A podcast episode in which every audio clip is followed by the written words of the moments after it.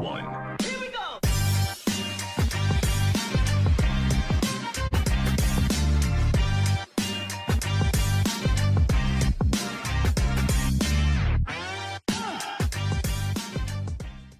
This podcast is brought to you by Hanley's Clean Meals. Hanley's Clean Meals provide you with nutritionally balanced prepped meals that will aid you in all walks of life. Hanley's Clean Meals provide numerous inter-county teams with meals. For more information, visit their website hanleyscleanmeals.ie or follow them on social media. This podcast is brought to you by Manly.ie, Ireland's pharmacy for men. Manly.ie is a dedicated space for men's health, wellness and grooming online. Access practical online and face-to-face advice as well as in-depth product range tailored to support men's health in Ireland. Visit manly.ie for more and you can follow them on social media. Delighted now to be joined by Craig Lynch, Danny Hughes and Danny Neville to look ahead to the final round of action in the National Football League this weekend, where promotion and relegation will be decided across the various divisions. Firstly, Danny Hughes, coming to you first. Obviously not a great weekend for your own county. Last weekend they were relegated from Division 2, and you've had a few strong words in your Irish News column since, I've seen.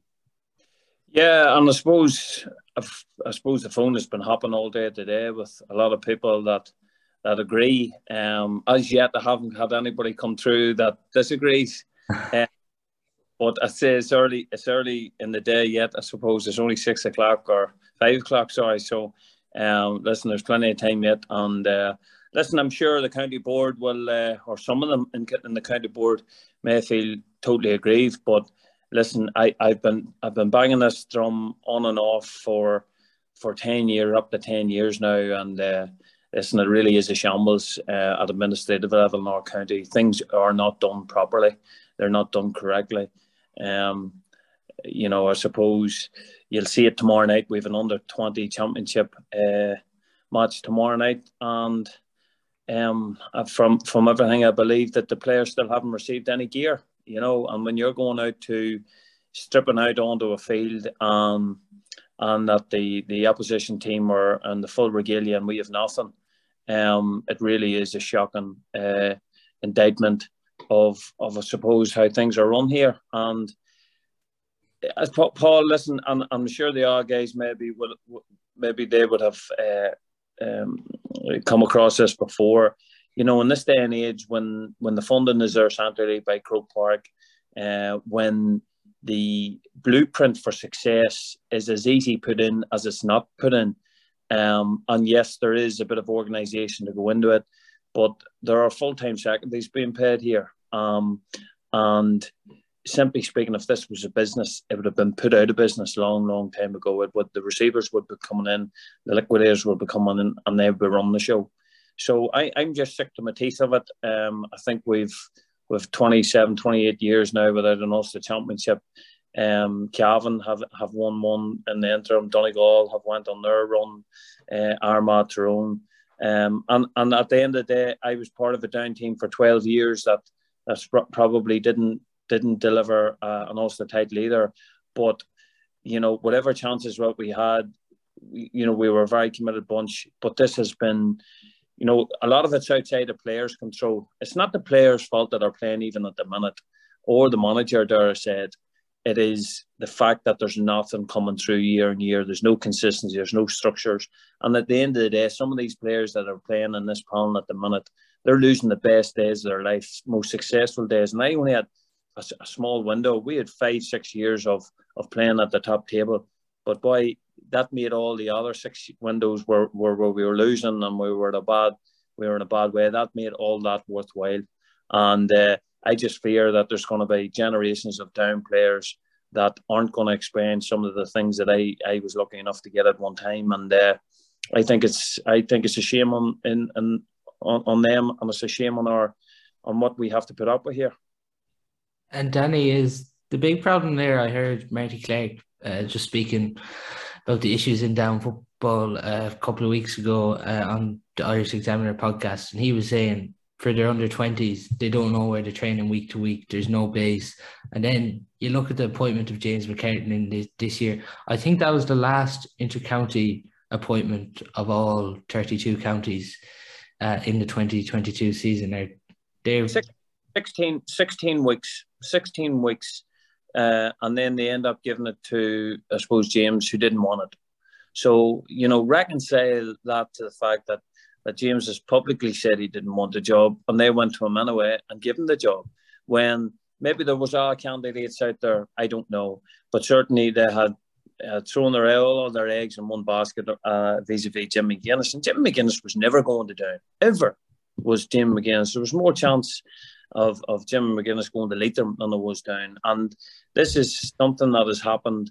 There's something that has happened quite a bit with pulling in managers that have maybe been successful in the past and stuff, and down as usual, having this PR spin. But you know, I'm totally exasperated by what has gone on, and it's gone on for too long.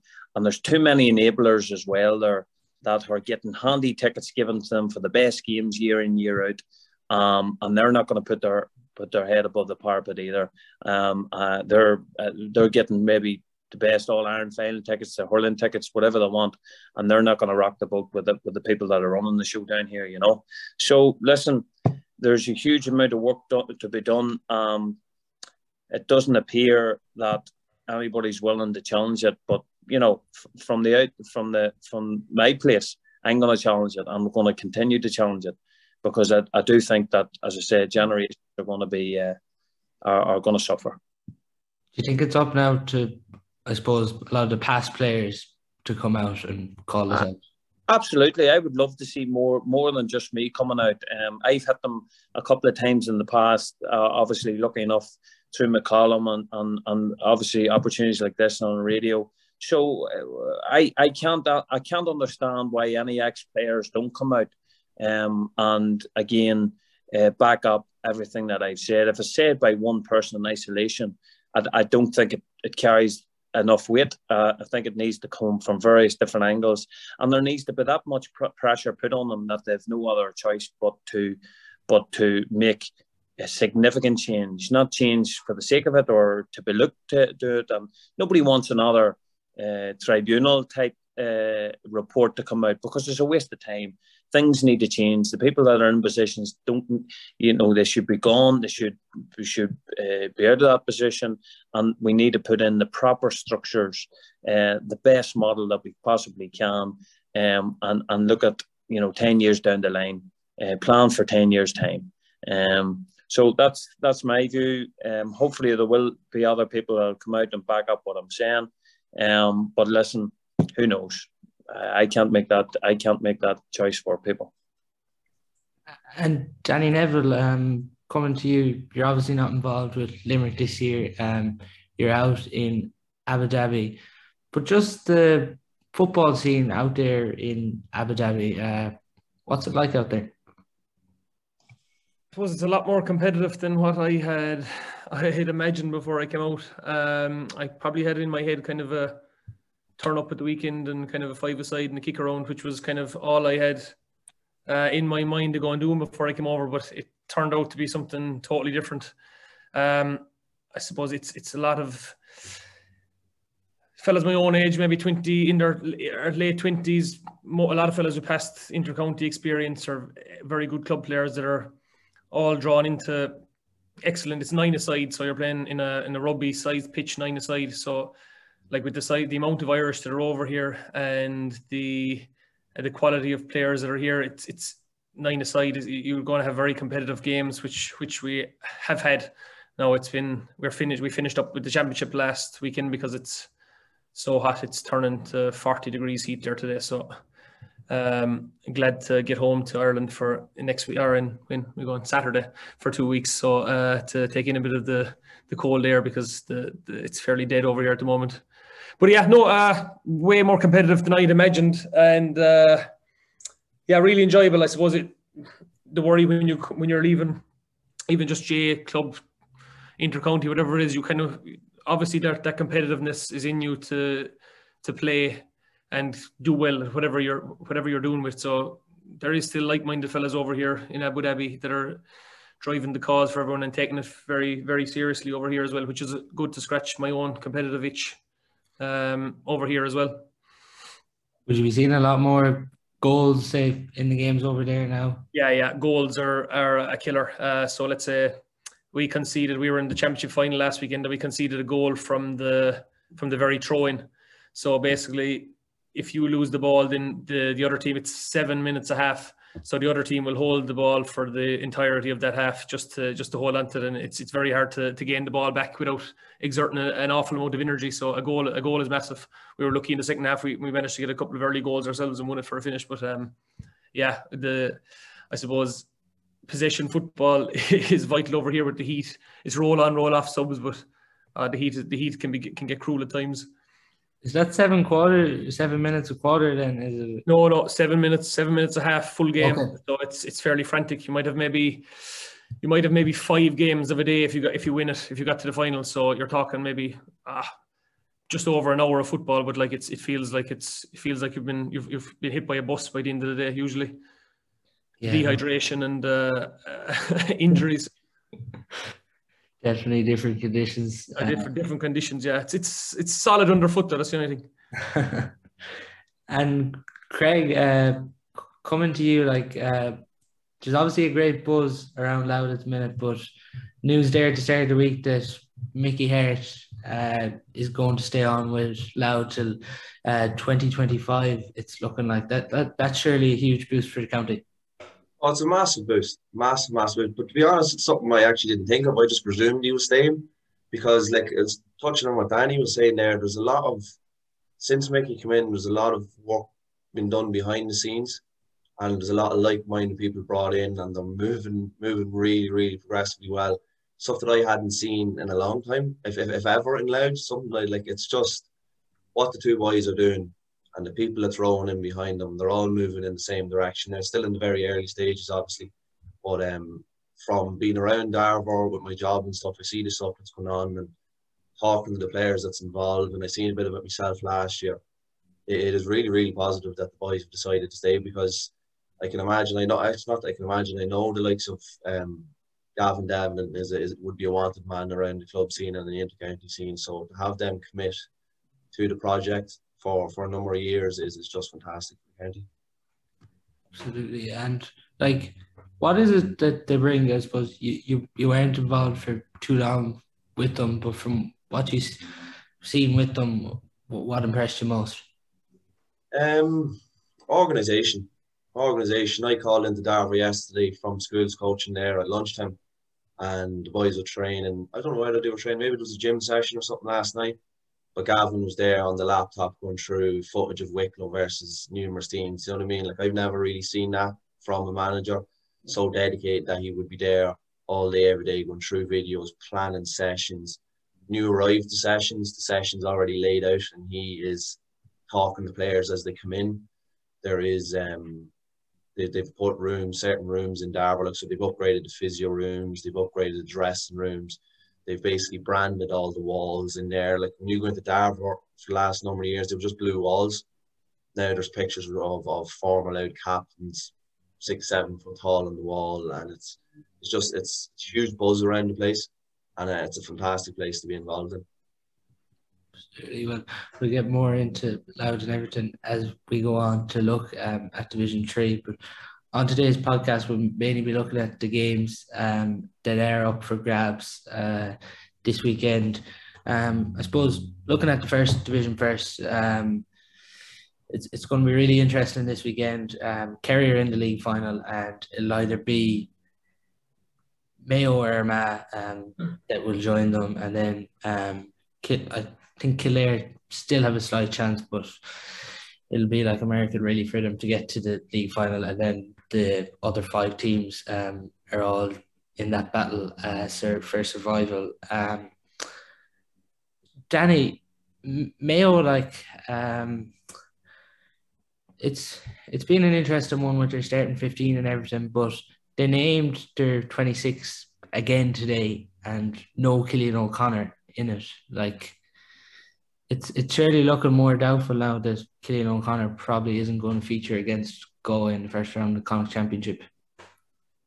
Yeah, and I suppose given the experience that Mayo went through in this last, I suppose, 12 to 18 months, they've sort of got used to playing without Cillian O'Connor, so they can take their time to a certain degree with him, with his rehab. And there's no point in pushing it at this stage when you think about Mayo and you think about what they've achieved for the best part of a decade and how close they've been. You would have to think that Cillian O'Connor coming in will be a big, big boost to him, but only on the proviso that he's fit. If you rush him back, if you didn't have the likes of Ryan O'Donoghue and Conway and some of the ALB players that are coming in there, they're doing extremely well. I would still say Mayo are obviously one of the top teams in the country. They'll not be far away. And as Aidan O'Shea has been in and out of the team as well, which is a bit of a sea change for Mayo. There's less reliance on him. What do you make of him at 6? I don't like Aidan O'Shea anywhere else other than full forward. You know, I suppose I've been... I think he's a serious asset for them. He's come under huge amount of criticism, I think, over the years. A lot of it unfair, to be honest, in my opinion. I think he has carried them through huge championship games.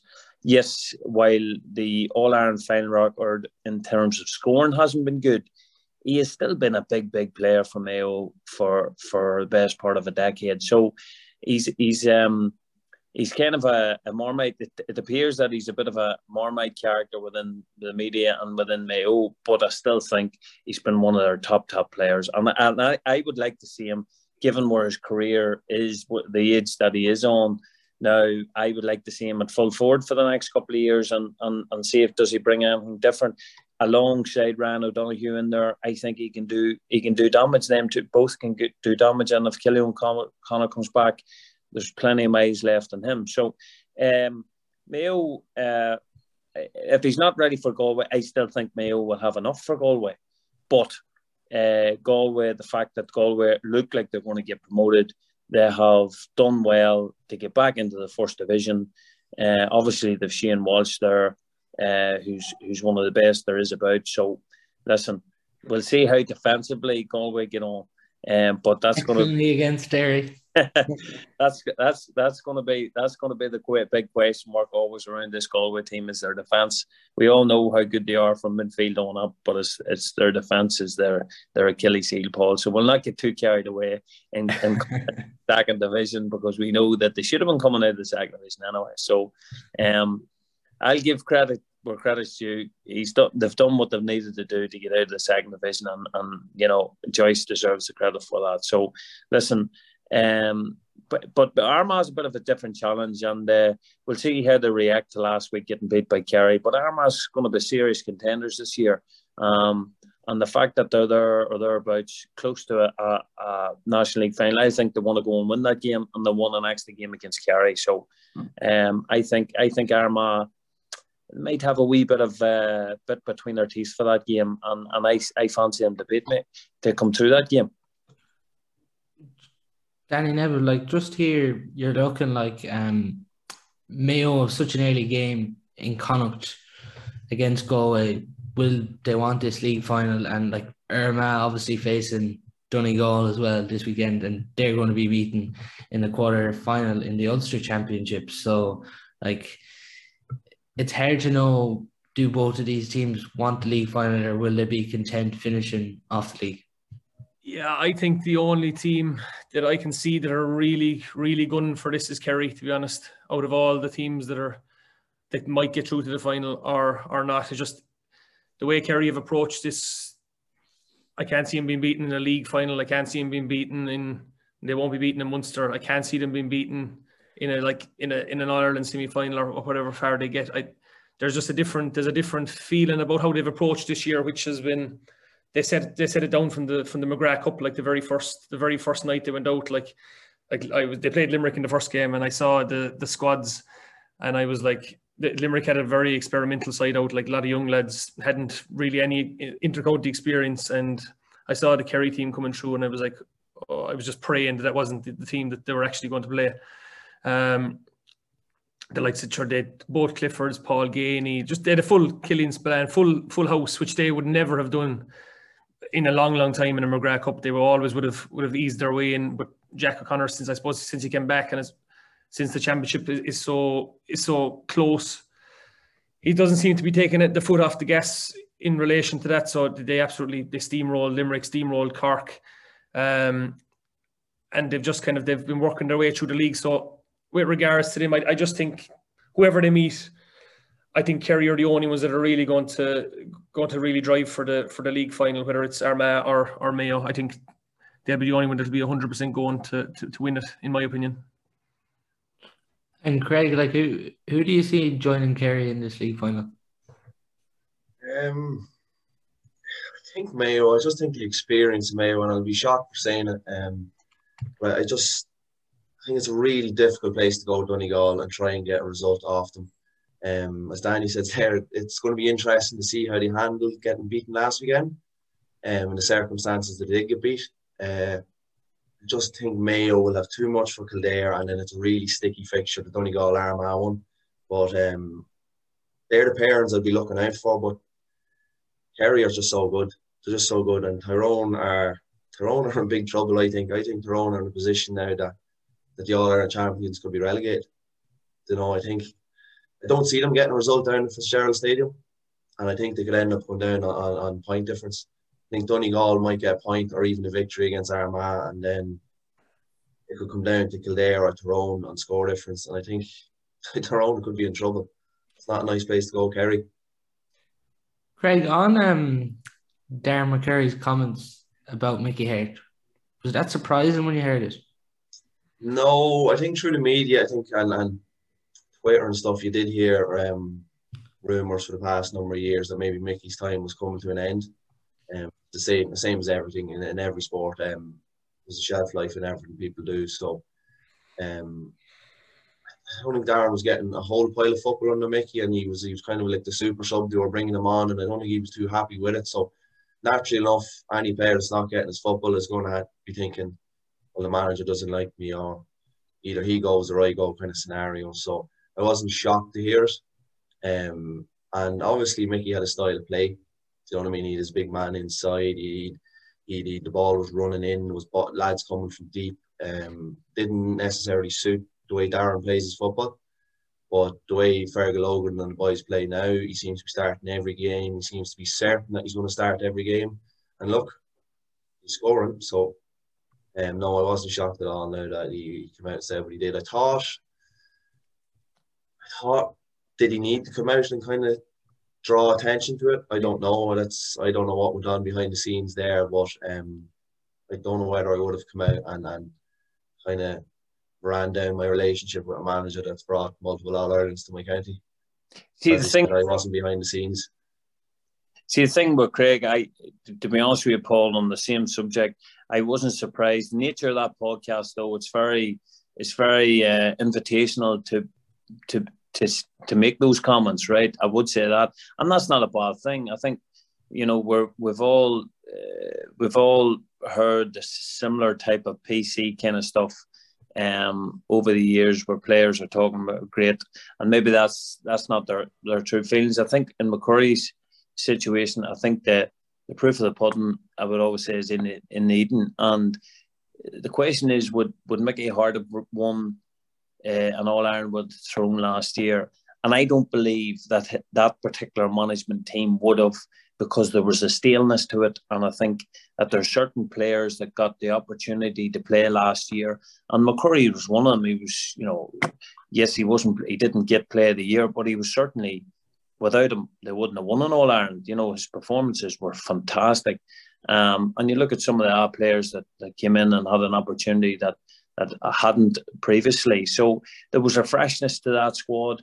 There was a freshness to the team. And there was a huge bounce.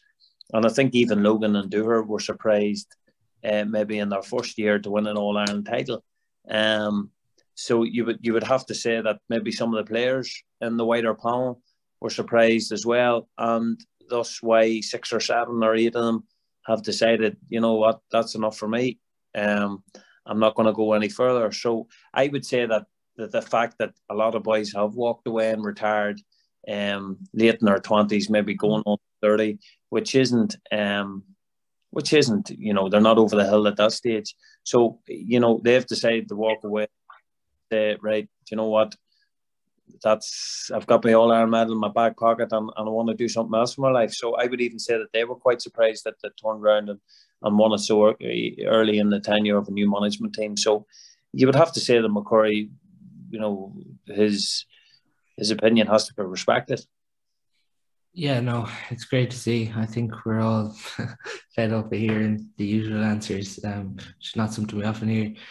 And on the subject of Tyrone, since we're speaking about it, Danny Neville, like, they have to really try and go and get a result against Kerry this weekend, because the winners of Dublin and Monaghan, if results go their way, they'll be safe, and Tyrone are just 6th above that relegation spot at the minute, and like Kerry being in the league final already, you'd expect them to probably mix and match.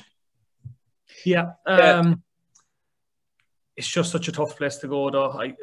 Like Craig said, I can't see them coming out of Fitzgerald Park with a win. Kerry, I know they're through to the final, but I know they'll mix and match, but them lads that they have coming off the bench, they're Jack Savages, they're the Armagh O'Connors, them fellas, I don't know whether Clifford will start or not. Them sort of fellas are just absolutely bouncing off the ground. Tony Brosden, they're fellas you see. I go see a lot of club games in Kerry when I'm at home, and there's so much of that talent floating around Kerry that you don't even see half the time, from the likes of the Crokes and Killarney Legion. It's amazing. They're floating around that Kerry panel for the last couple of years, and I suppose they're just taking it all in.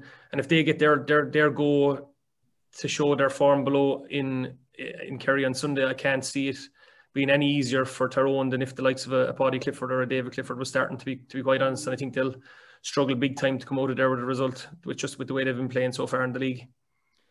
Do you think that All-Ireland semi-final, like everything that happened with COVID, could be a bit on Kerry's minds this weekend? I don't think so. I don't think it needs to be, because they don't need to really get involved in that sort of motivation. In my opinion, I think they're going to be better than them on the day, on the pitch, with the panel of players they have, and with the way they've been pouring along in the league and in the pre-season tournament so far. So I don't think they need to be dragged into that sort of a mental mind game. Just kind of stay out of it, and their football, I would imagine, will do them justice on the day. A key game we talked about as well, it's the main attraction really this weekend, Craig. It's the televised game on Sunday. All these games obviously on at 1:45. Dublin Monaghan. Monaghan's been such an up and down league, but it goes back to last year when they looked dead and buried against Galway and came back and won that relegation playoff. And they're one of these sides who there's always a big performance in, and like Dublin have rediscovered that form in their recent games as well. So it makes it really intriguing. Yeah, it like the National League is just incredible. You know, I absolutely love the National League. The only thing I don't like about the National League is the goddamn weather the lads have to play in for certain parts of it. But like Dublin Monaghan in Clonus, win or take all. You know, like Monaghan are well experienced in these dog fights and in Clonus. They've always given the Dubs a tough time of it. The Dubs come back with a couple of victories there recently, but they're not firing in all cylinders either. Naturally enough, we'll say Dublin are going to win, but I'll be doing Monaghan a disservice and some of the players they have by just completely writing them off. If I was a back man, I'd be saying Dublin, but you just can't rule Monaghan out. Many times we've seen them over the years pull it out of the bag, so it's going to be really, really interesting. With Monaghan and everything, we've seen Begum is obviously playing a lot further up, and from being in that goalkeeping role, are you surprised that Monaghan have kind of put a bit of caution with Begum, because he that fly keeper role he was playing, like it was huge for Monaghan. Like it gave them a massive platform. Yeah, he got a lot of criticism for that Kerry game, and I said it where did I say it? I actually said it on my YouTube page. I was saying about it was unnecessary criticism because he has won more games for Monaghan doing what he's doing than he has lost. But once again, when you're taking them risks out the field, you're so heavy reliant on so many moving parts. And I see a lot of goalkeepers now, especially this year, that they kind of just go gung-ho without putting any thought process in it. They just see their team travelling down and advancing down the pitch with the ball, and maybe I'll just wander out with them. To me, it's a case of, can you create an overlap? Can you get into an open space where you can compromise the defender, whether he either has to mark you or leave an outfielder player free? So do you think it's actually, there's a thought process from the management there, Craig? It seems to me, it just seems to be one manager following on from another. I don't know, is there a whole pile of thought going into it from even a manager's point of view with how they're, or maybe they're not sending out their goalies to do that. It's just, it seems a bit of kind of lazy. Yeah, to me, my experience of it, like I've probably been on both sides of it where I was encouraged to do it by a team that were happy for me. They would have rather have me on the outside and the overlap carrying the ball. Mm-hmm. And then I would have been part of a team where they did not, the manager clearly said he did not want me to be doing that. Yeah. And also it comes down to, are people comfortable with the goalkeeper doing this? Because as you know, once the goalkeeper comes under a bit of pressure on the ball, you can hear it in the crowd. Mm. You know, you can hear the opposition team saying, press him, press him, press him. And if that strikes panic around your team and your team aren't comfortable, well then to me, I wouldn't be doing it. You know, but Monaghan have done it and Tyrone have done it so well, where the two boys and the teammates are so comfortable with them doing that. And to be fair to the two boys, they seem to always pick the right time to do it. You know, absolutely, where you see other goalkeepers now, they're just doing it. Was it the Kildare goalie? I think it was the Kildare goalie. I just saw him there in one of the matches. I was just like, I was just watching him just soloing out with the ball, and I was just, there was no thought process behind what he was doing. He was just going. He didn't know where he was going. He didn't understand. There was definitely no thought from his point of view, in my opinion, looking at it, that he didn't really understand what he was actually supposed to be doing in that situation. Like, yeah, you have to create that overlap. You have to see the 2v3s or the 2v1 scenarios where you are useful to people. You're advancing the ball on. And otherwise, like, are you just that extra player that's just travelling down the field for the sake of travelling down the field? And it has to come down to that.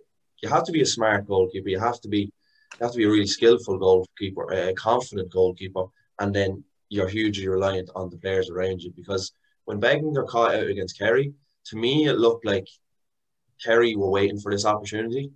They left the one-on-one inside, and the pass that actually went in Clifford, it wasn't a nice pass. It was like, get it in there as quickly as we possibly can because we have a chance to score a goal. Now the issue with that for me was, why did the person give the ball to Rory Began? Rory was standing flat. He had no idea what was happening behind him. It was a poor pass, and to me, it was the person that gave him the ball.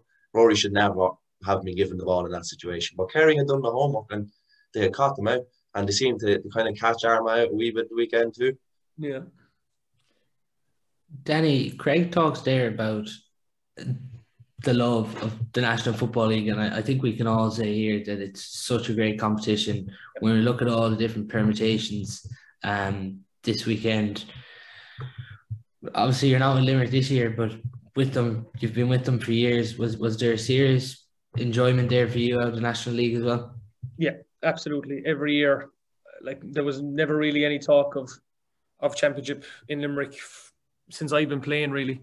It's been all league. That's your bread and butter, because it's just, you're playing against teams that are obviously at a similar level for you. You're competitive in all the games, especially in the last couple of years, I suppose, since Billy has kind of turned the tide. So, like, enjoyable. For the first couple of years I played with Limerick, I don't know that we hardly won a game at all, let's say, between league and championship. Division, we got relegated from Division 3. Barely won a couple of games in Division 4, I'd say, my second year. And that was a kind of a platform that was going for a couple of years. But then when it turns around and you're at the opposite side of it, it's the league is brilliant, because you're bouncing games every week. You're not getting flogged at training during the week. You're bouncing away. When you're winning, there's no fear. There's no injuries. There's no nothing. You're bouncing onto the next game. And it's actually, it's brilliant. And sure, you can see it by the games that have been gone on so far and the games that are left for us in the last round of games, how tight the whole thing is from like the top of the middle of division 2 to the bottom of division 3. There's nothing between those teams. Probably the top of division 2 to the top of division 1, very little between those teams, and then the same with division 3 and 4. So that's the way it is. Like that's the way it should be laid out, and you can see how competitive the whole thing is when you're playing teams of a similar level to yourself every week. Do you think we should have had this league kind of brought into a championship format? There was a lot of talk there before, and it's obviously just gone with the Talton Cup now. Yeah, I probably didn't have a huge opinion on it because I don't know what the right answer is, to be honest. I genuinely think it's a really hard one to call. I don't know what Craig's opinion is, but it's just very hard.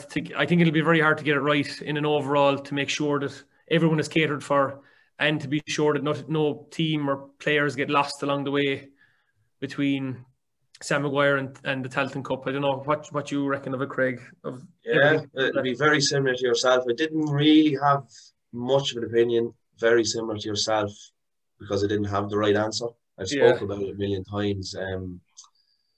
Look, the only worry I have with it is take the Sigerson Cup and the Trench Cup this year. Like it was a case of you don't want levels to form where one competition is deemed more important than the other.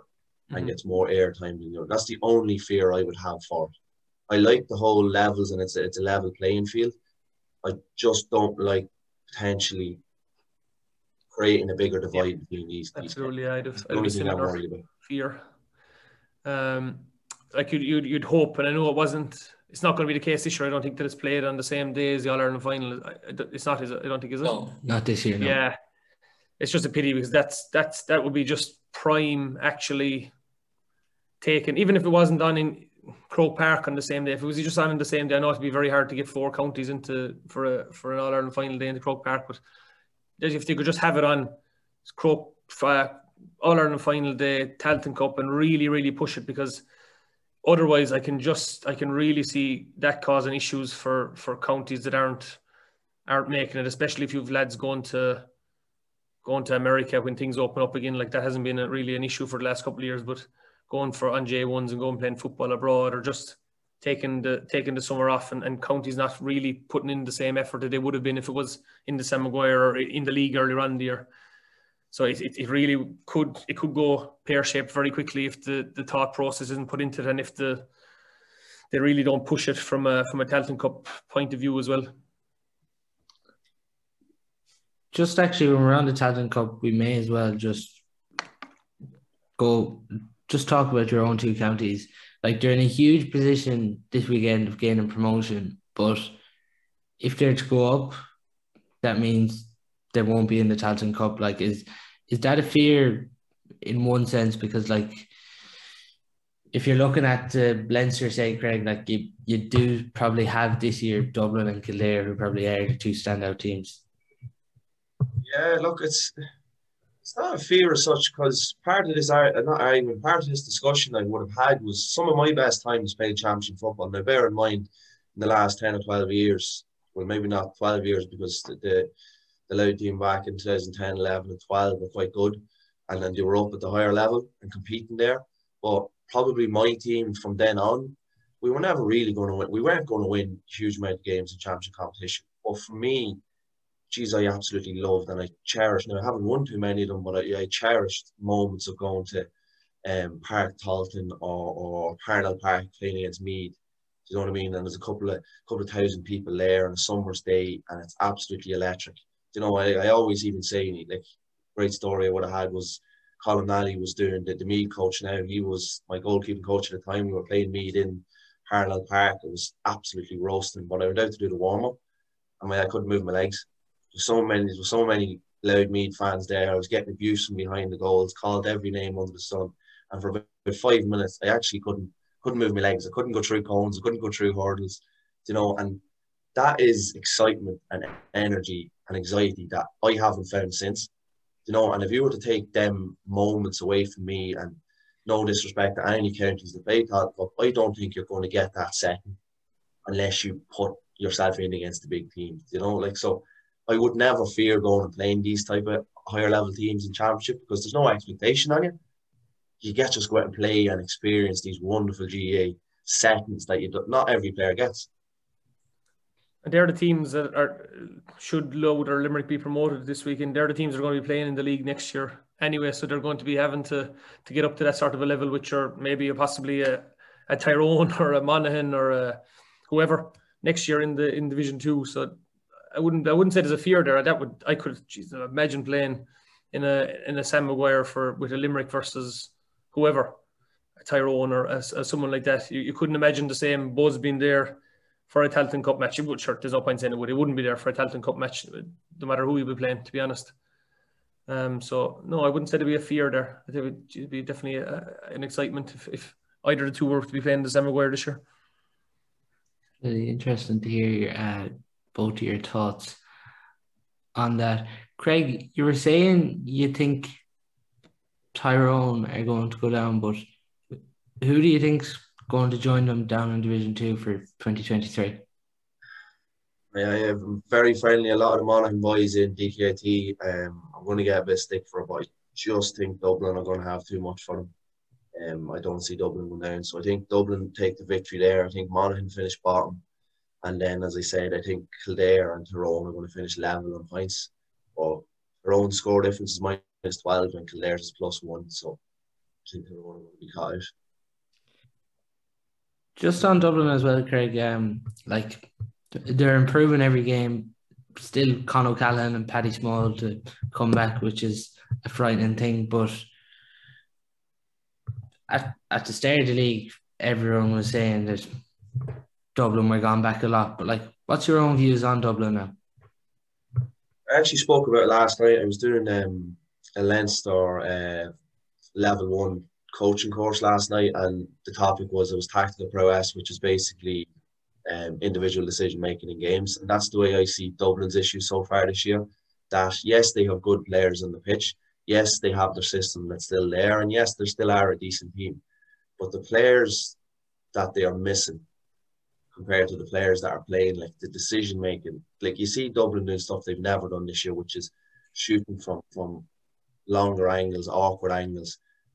2, 3, 4, 5 years ago, like, they'd never done that. They were shooting from inside the D or around the scoring's up. You know, so having the likes of James McCarthy come back in, having all these players starting to come back in, Conor Callan, these boys you can be sure will be making the right decisions on the ball, which I think Dublin have been missing. And without doubt, they are going to be still in with the show come the end of the season. You don't just lose quality like that. Like, they're going to get their players back, and they're going to be forced to be reckoned with. Now, I don't think they're going to win the championship, but they're going to be thereabouts.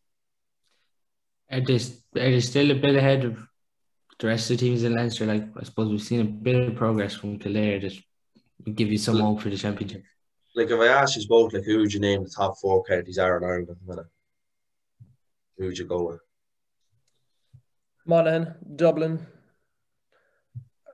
No, sorry, Monaghan, Dublin. I'm thinking of the match. Kerry, Dublin, Mayo, Armagh. Yeah, probably the same 4 teams. You know, like, you go around the country and you ask people to name, Dublin are still going to be up there. Oh yeah, of course. You know, and talk about, like, match experience and know-how. Like, I wouldn't fancy playing them in an All-Ireland semi-final. You know, like, they know what they're at and that they've won what they've won, and they've natural-born leaders and winners in that team, and they're just going to get stronger as the season goes. Danny, like, as an inside forward, we talked about earlier on, like, Cillian O'Connor not back yet, but Conor Callan hasn't come back yet. But do you think it's important for Con to get back soon, just get that match sharpness back after coming back from an injury? It's a bit like what Danny said earlier on, isn't it, about who was he talking about, Cillian O'Connor? They don't need to rush him back because they're in a good place. It's kind of a little bit the opposite to Dublin. Well, I suppose it depends on the mindset in the camp. They probably do need him back, and they probably do need him back fairly soon to get a bit of momentum together. But then again, it depends on the way they see their season so far in the camp. I don't know what you think, Danny. Even from his own point of view, to come just to get moving himself. I couldn't imagine coming back into, like, let's say, Kildare in the first round of a championship without having at least one or two games of a league playing or some sort of a run in. Just as an inside forward, definitely your sharpness would 100% not be as to that level, especially for the likes of the levels that the Dublins and the Kerrys are playing at. I couldn't imagine a Conor Callan having the same impact coming straight into a semi-final of a final of a Leinster, maybe against Kildare, with having no games under his belt, as opposed to having a couple of games under your belt and he's pouring along nicely and confidence coming into a team that might have gathered more confidence at that stage, as opposed to him kind of being shoved in there and going, oh yeah, you solved the problems that have been there all along. There's a big difference between coming into a team, like we'll say, that's going well and has a bit of confidence, as opposed to you being the solution to the problem that's going to fix everything, which he won't be, not within a couple of more with him, James McCarthy and a couple of more, Kieran Kilkenny and a couple of more to come back in with him. But I think they need him. They absolutely need him back, because there isn't any more Conor Callans basically in the country. So it's as if your Baskells and Cormac Costellows and them are excellent top class players, but they're not Conor Callan, and Dublin need a Conor Callan at the moment to try and just change things up a small little bit and bring a bit of consistency back into their forward play. Absolutely, because like you said, I was just looking at I don't know what game I saw them playing, and they were just, their shot selection was something just wouldn't ever see. It was the Armagh game, just the first half of it was crazy stuff. You wouldn't expect to see it at all from a Dublin team, which was very, very strange. And Danny, who do you see going down out of Division 1? I'm the same as Craig. I think this Monaghan are unfortunately just going to come up against a stronger Dublin team, and Tyrone are going to have it up against them, absolutely. And Kerry, I don't think they're going to get anything handy from them. So I think it could be the two of those in trouble this weekend. Yeah, no, that's going to be interesting as well. Like, if what we're taking for granted that Donegal maybe get points off Armagh, you know what I mean? If Donegal don't get points off Armagh, they stay in 5 as well. So there's 3 teams in 5. I don't know how that works. What's the score difference between Donegal and Tyrone? Are they close? -9 and -12. Mm. Yeah, but the way Donegal are playing at the minute, like, they look really like a team that are out of ideas. They're holding the ball, like, but I suppose the big thing there, Craig, is like Irma have to go and play them in Letterkenny at the top of Donegal. Yeah, it's just, you hear it said so many times and before, like, you probably a comparison could be Anfield on a European night. Like, it's a really difficult place to go. I wouldn't fancy being the Armagh boys, but look, they'll back themselves. Armagh will not shy away from it. They're looking to go up and play the league final too. I just think there's going to be more fight in Donegal, because they don't want to be dragged into that relegation battle. Yeah, no, Division 1's so interesting overall, like, when you look at it. But just on an issue this weekend, like, I've seen, Danny, like, you look so many permutations across the league. Like, if you look from Division 1 to 3, Division 1, all the games 1:45 on Sunday. Division 2, all the games at Sunday 2, and same with Division 3, all of Sunday 2. Like surely we could have balanced the games out a bit better here, like, because people are going to have their eyes on so many games, but, like, it's only the one football game being broadcasted on Sunday, which is Dublin Monaghan. Absolutely, it's very disappointing. I don't think there was any reason why they couldn't play a full division on maybe the Saturday evening there, like Saturday night. If there should have been any reason for that. The GA goal for me is an awful loss. The game has been. I was praying that they were going to do the same for it this year, and for people that couldn't get to the matches, they were going to allow the GA go ahead again. So that was an awful loss for me over here. I've been only catching up with the Limerick games the following day, just from a stream. But yeah, no, absolutely very disappointing. They couldn't have just gone with different times, or definitely won a division even on the Saturday for the last round of games, when there shouldn't be any need for all those games to be on at the same time, which was, yeah, absolutely bit of a... Half the division, 4 games, or three-quarters of the division, 4 games are on Saturday, and then there's only one on the Sunday, which could end up being a dead rubber. Yeah, yeah, like that's... And it's Leitrim, Sligo, they're neighbours, so I can't see an issue why that shouldn't be on the Saturday. Is that the case again of Halton Cup versus the Sam Maguire, or the Trench versus Sigerson? I don't know. Like, I don't know what your opinion is of that. To me, looking at it with an uneducated opinion on it, I'm going, well, maybe they're just playing it to get it out of the way. I don't know. I don't know whether the GA have come out and said anything about it. I don't know. I haven't seen anything. I didn't see it. Just stood out to me as well. Yeah, that game is just. I couldn't imagine the Sligo boys or Leitrim. Both of them are still in contention. Why they didn't just play that at the same time? I wonder if the option maybe to play on the Saturday evening, same as anything else. It's maybe very odd that's going ahead the way it is, but I don't know. Obviously, you could move to London. Game, I presume, with flights and everything were organised, but then Leitrim and Sligo right beside each other is another strange one. But GA Go as well, like, there's... Last year particularly... Danny, like during the 2 lockdowns, like it was fantastic. Every game being streamed, respect across all divisions, and absolutely unbelievable. I just even know from my own, like the parents' point of view, from watching our games last year, they couldn't get to the games. They couldn't get to like the joy that they were able to get by watching them.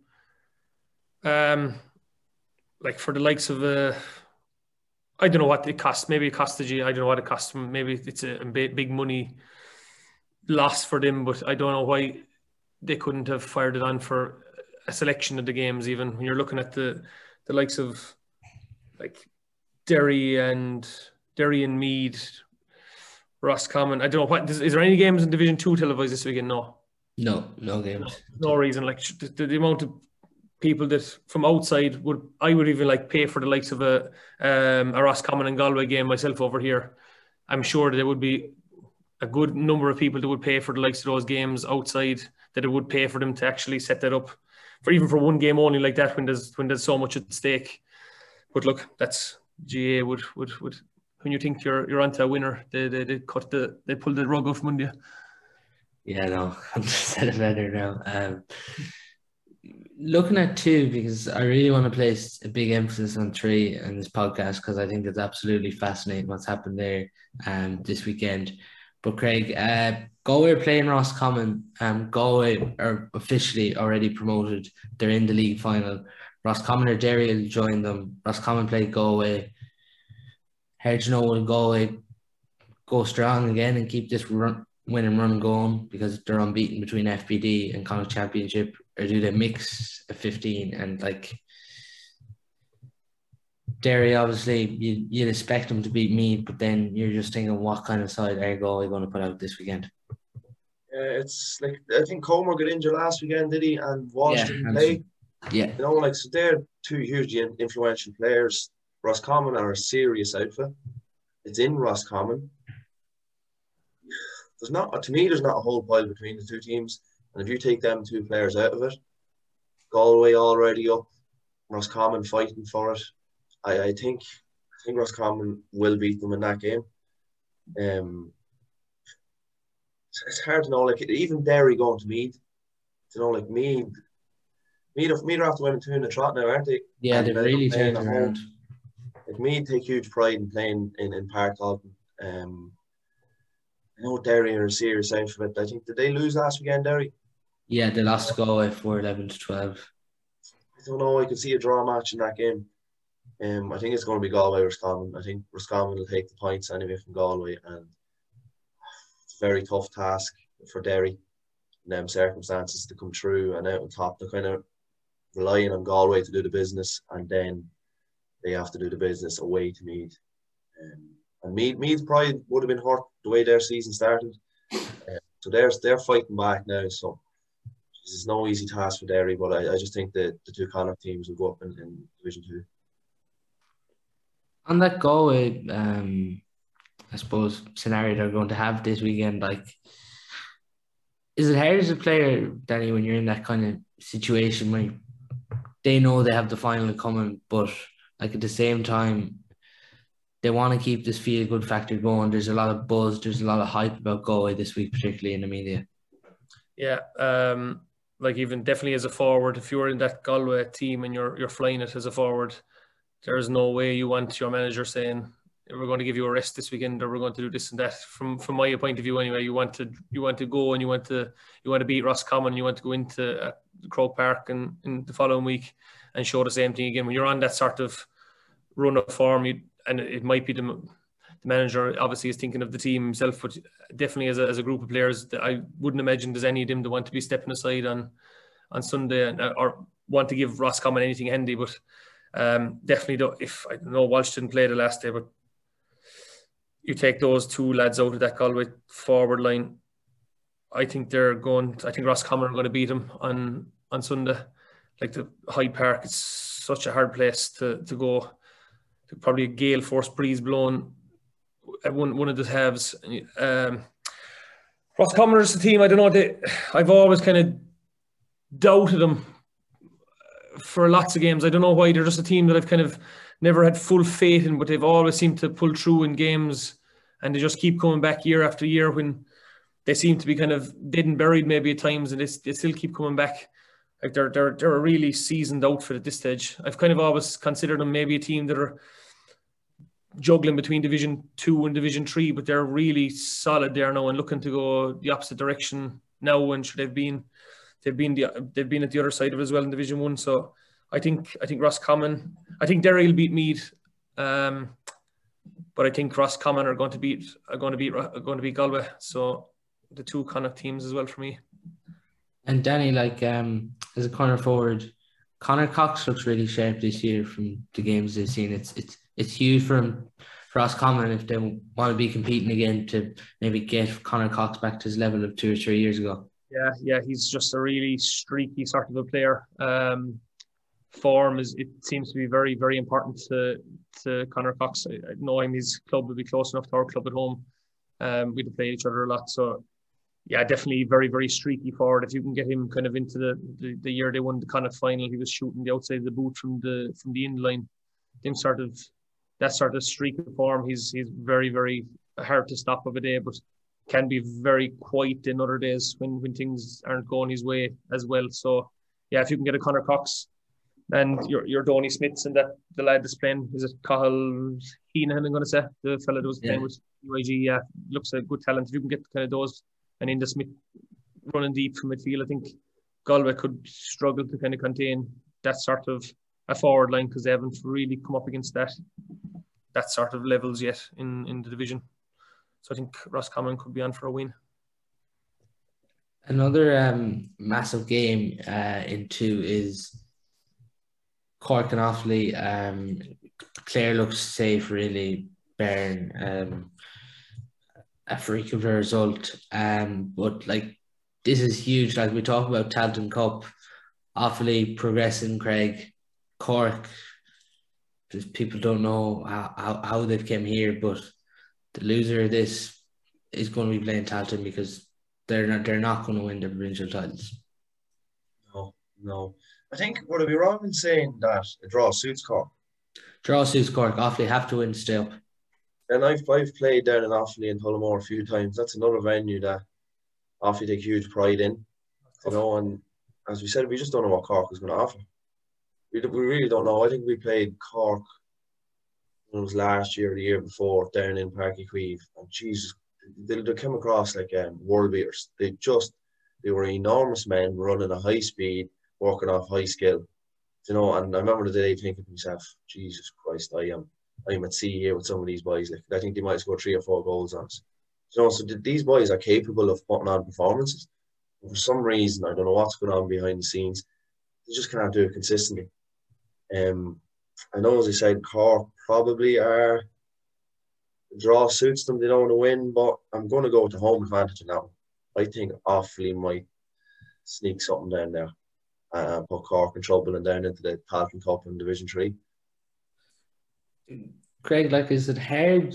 They're awfully in a tough situation. Like, when they look at all those under-20s, we've seen a couple of them integrated, but then we've seen, particularly in the forward line, Jack Brandt and Cormac Egan have maybe struggled to break on. Like, is there a lot of development for them players to do until they can cement a spot?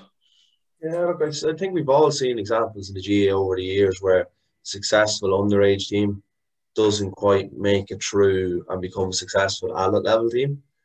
So there is a huge work, and the pathway there in Offaly, I presume, is good that they're going to bring these lads through. But in Louth, I suppose that team Louth have now at the minute is full of really, really young lads.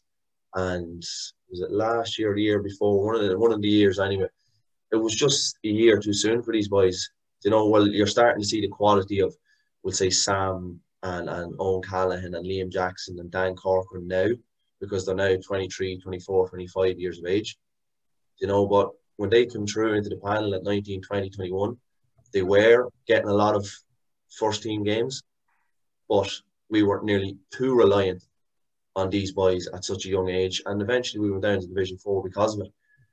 Now we're obviously rising because they're at the right age and they're learning their trade, but relying on 19, 20-year-olds, 4 or 5 of them in your team to do the business is a dangerous game. And, like, Danny, when you started your career, Cork were obviously a force in Munster, but what's going on now, like, with them? It's really, really hard to know. Like, the fear factor of Cork for the last maybe 5 or 6 years is gone from teams in Munster that would have always considered Cork and Kerry as the ones that you would never beat.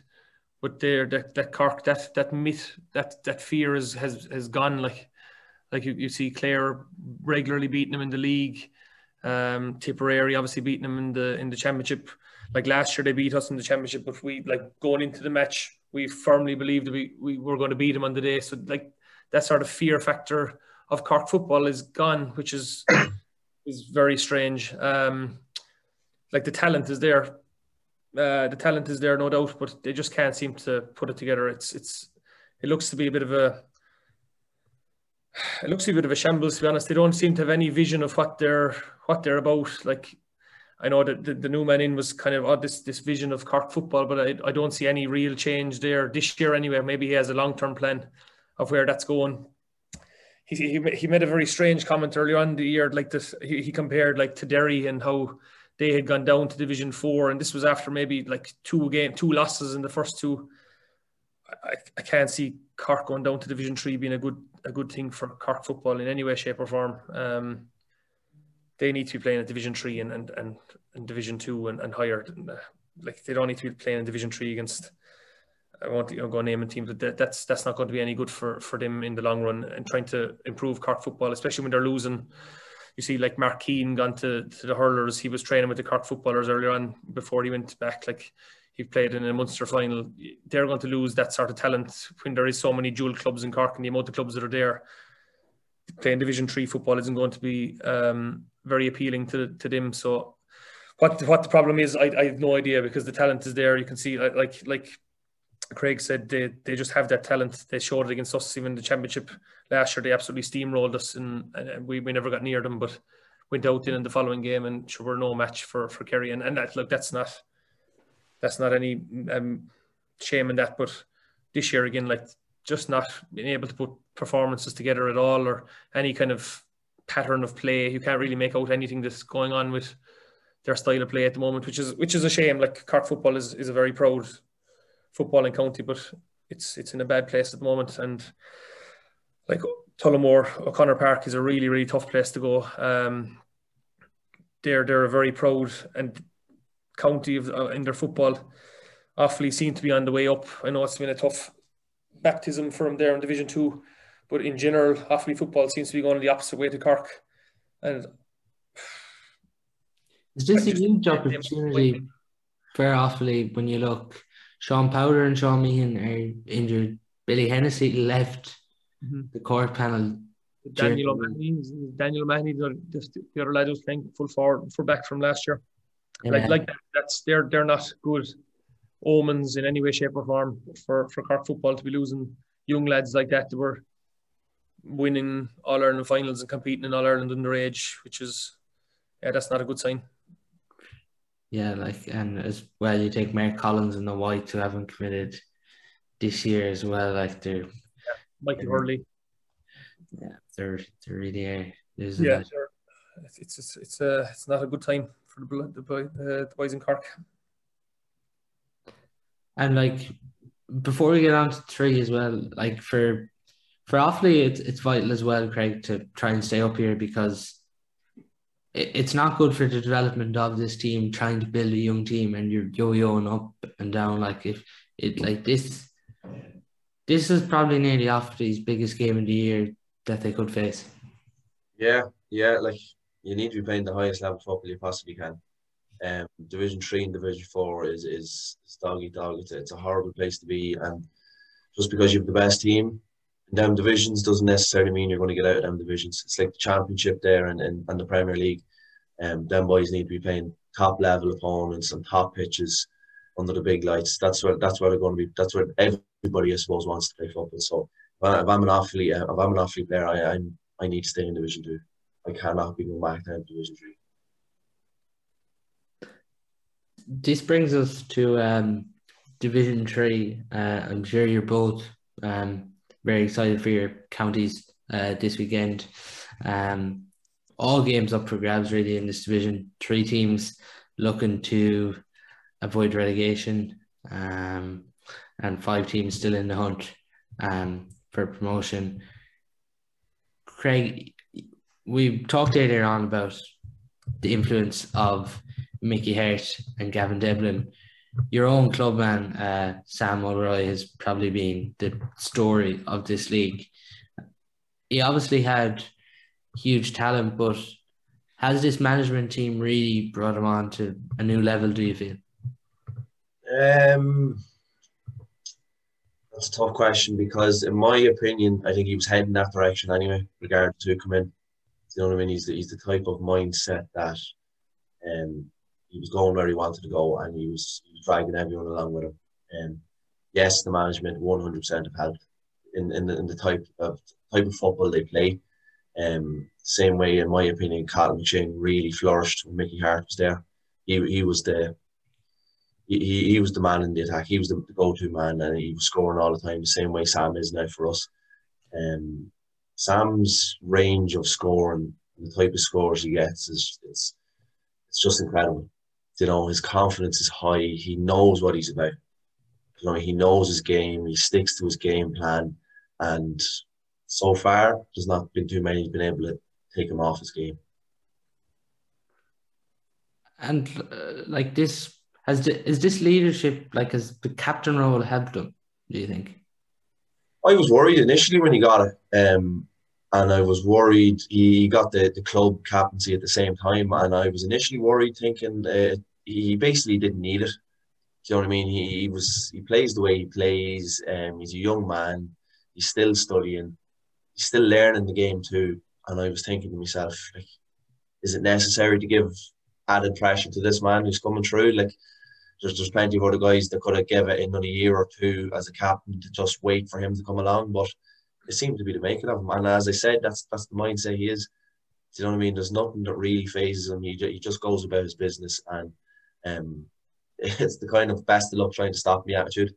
I'm going to the top, and basically to the Loud teamies are coming with me. And to be fair, every man that's involved in that team are putting the shoulder to the wheel of training, like that wild animals. Do you know what I mean?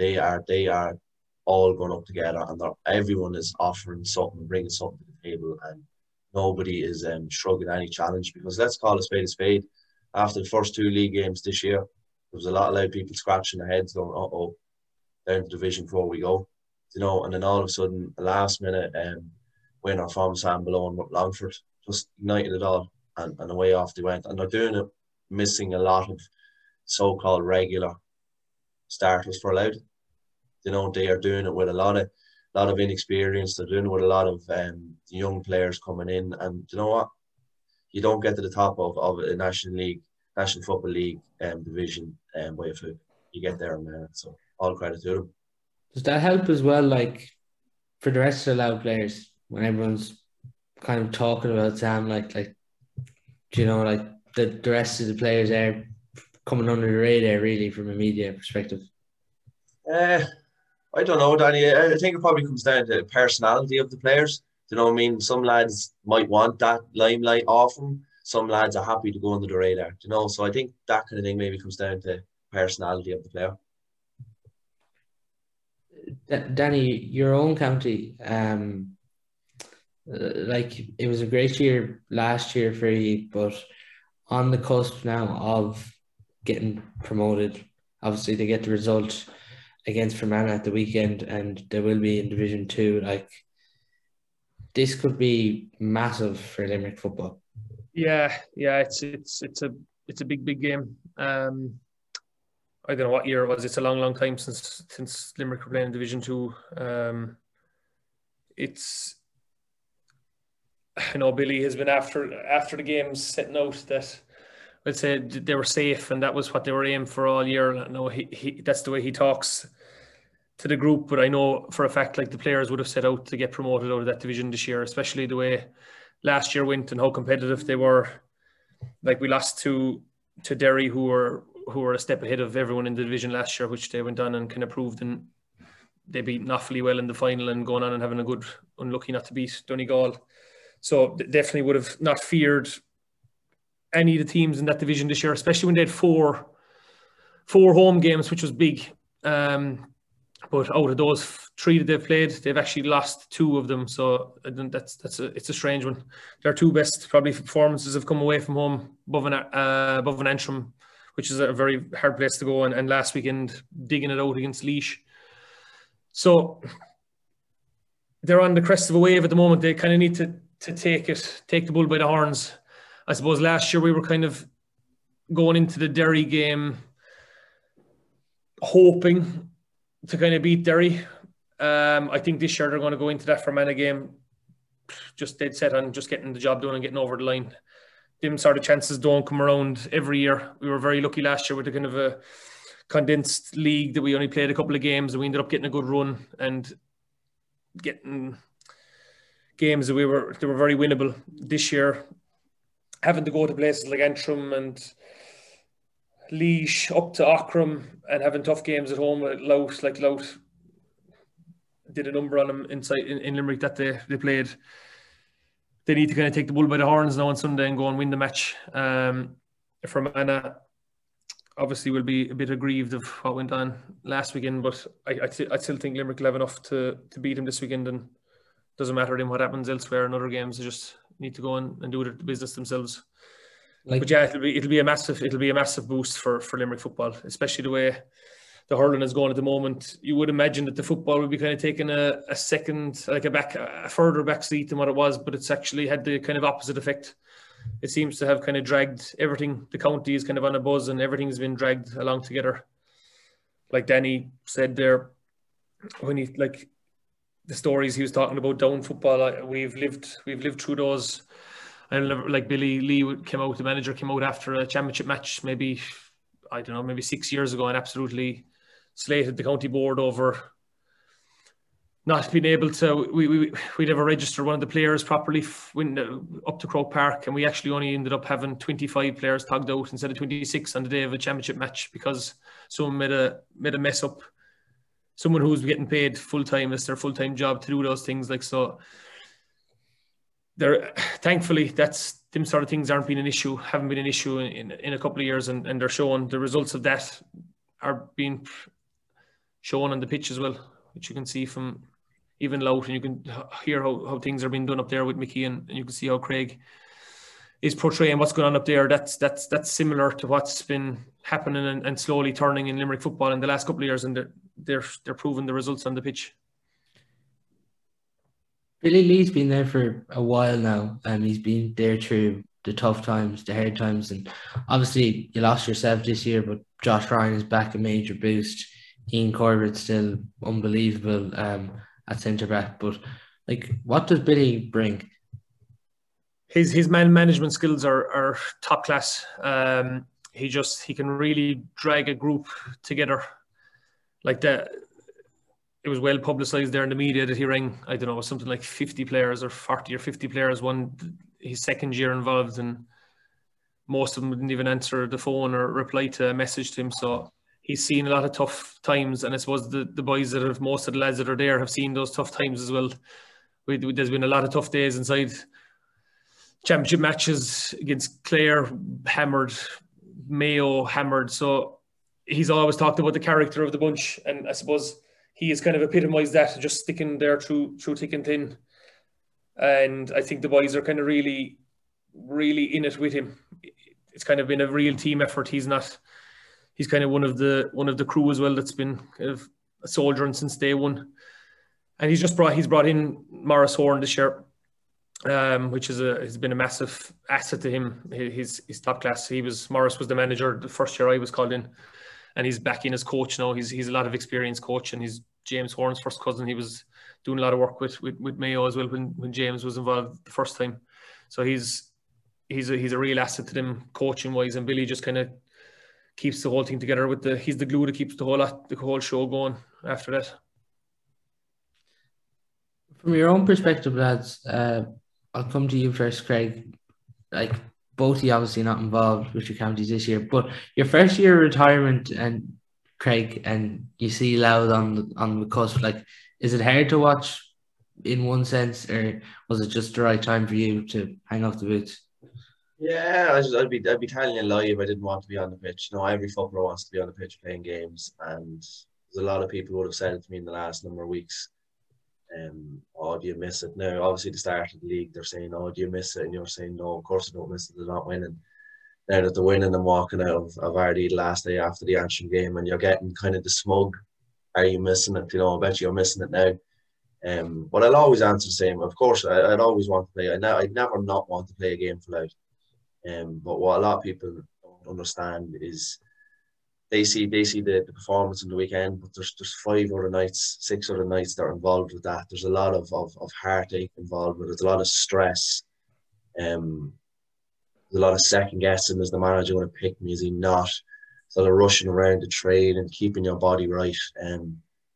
So in that sense, I don't miss all that effort that goes into it. But of course, yeah, like, they're going well. Of course, you want to be involved. But like, if I make the same decision again, I couldn't put myself through all that again. You know, coming home in bad form after losses or being dropped. So, you know, arguing with my parents in regards. My mother said to me last year, I got dropped for the first league game last year under Mickey, and my mother said to me, "You're getting older. It's a young man's game. It's about time you hung up the boots." You know what I mean? Talk about support. You know, you're getting home. So that was kind of nestled in my head. So I don't miss torturing myself in that sense, wondering, is it time to finish? Am I going to get on? All these sort of stuff. But yeah, of course, I'd love to be putting my boots on there and I'm playing a game for Loud. But the time comes for everybody. And Danny, like, it's traveling's probably always on your mind. As an inter-county footballer, but was 2022 always going to be the year where you just said you were going to go for it? Yeah, I had told Billy prior to even, I'd said the start of last year, that I wasn't going to be playing this year.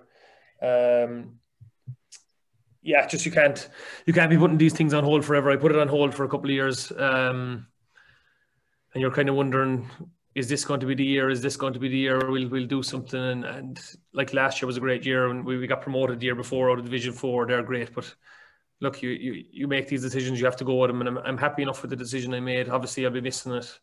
They're going well, but look, they're, like Craig said, it's not all rosy, like it looks like when they walk off the field on last Saturday night above in O'More Park. I know the troubles and the hardship that they've gone through for the last couple of months. So yeah, obviously you miss it, and definitely when they're going well, it makes it a lot tougher. But no, when you get something, when I had decided I was going, I'm happy enough to stick with my decision, and I'm happy over here at the moment anyway. Is it hard looking on at the results? Yeah, it is tough, but you'll be always just willing the boys well. I was hoping I'd never be that fella that would be kind of hoping that, oh, they wouldn't do well because you're not, and you think you're better than you are, but obviously that's not the case. They're doing excellently well. Life goes on without us all. We like to think it wouldn't, but it will go on without us all. And football is the very same. But like, the football community in Limerick is very small. Like, my parents would be still going to all the matches. They love going to see Limerick football, and the community is so small that everyone kind of wants everyone to do well, which is the same. And like, there won't be a massive crowd in Gaelic ground, in the Gaelic grounds looking at, for Limerick and Fermanagh, even though it's a big game for Limerick football. It'll be just the core Limerick football fans that'll be there, which is all we kind of need. So no, it's hard to watch on, but we'll be all willing, the boys well, on Sunday. Do you expect them to get the result? I do, yeah, I do. I think it would have been a different kettle of fish if Fermanagh had won that the last day. They'd be still in. I don't. They can't go down either, can they? No, Fermanagh have nothing to play for really, well, unless things go badly wrong. So no, I think they'll get the win. I think Louth and Limerick are the two to go up. Hopefully. Do you expect Louth to get the result as well, Greg? Yeah, I do. Yeah. Ockram is it? It's on in Ockram, is it? Yeah. Yeah, it's a tough place to go, but I just, the way Wicklow are going, I don't see Louth not winning that match. And do you expect them, your own county, to get promoted? Craig. Yeah, I do. I had a bit of a think about it today. I'm going to throw a spanner in the works here, which is not too unfamiliar for me. I have a funny feeling Westmead are going to go up. I have a funny feeling. I think Antrim are, after getting the wind knocked out of their sails a wee bit last weekend, and in the manner of defeat they had, I thought they fouled a lot playing against Loud. They gave they gave Sam an awful lot of frees to kick. Jesus, whatever you do, you don't do that against Westmead with John Heslin, man. I think John Eslin's going to have a huge say in the game. And I just have a funny feeling that Westmead, they're after winning last weekend. Their game was on a Saturday night, so they have an extra night to prepare for this, an extra night's rest. I think they're going to beat Antrim. And Fermanagh are a sticky team. They are a really sticky outfit. And I think, did Limerick lose two of their last three games? They lost two of their last three, yeah. Yeah, I just have a funny feeling Fermanagh might take something from Limerick and could end up being Loud in Westmead.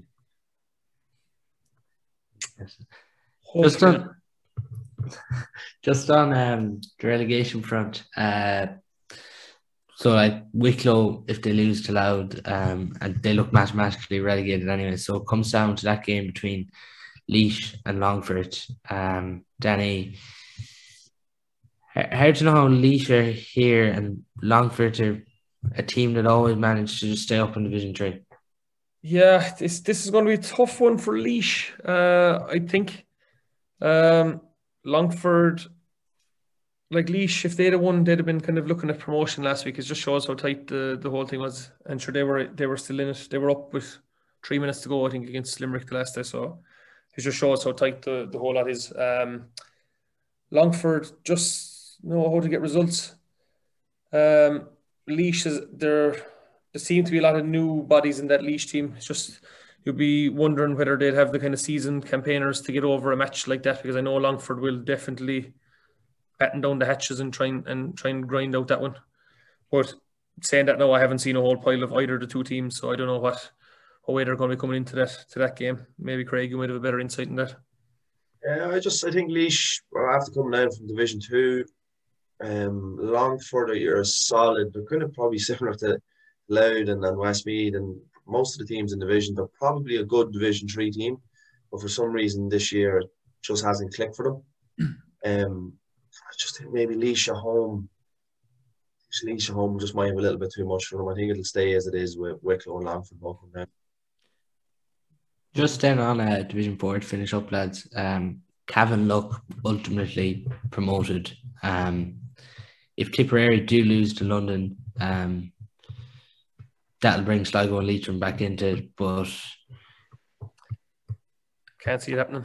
Yeah, you'd expect Tipperary to jump back up. Yeah, I'd say the two that are at the top, I'd say, are nailed on, in my opinion, to go up. I can't see Tip slipping up against London. Yeah, I wouldn't disagree with any of that either. No. Strong. Yeah, no. It will be fascinating to see who goes up and who goes down across the various divisions over the weekend. That's all we have time for on the show today.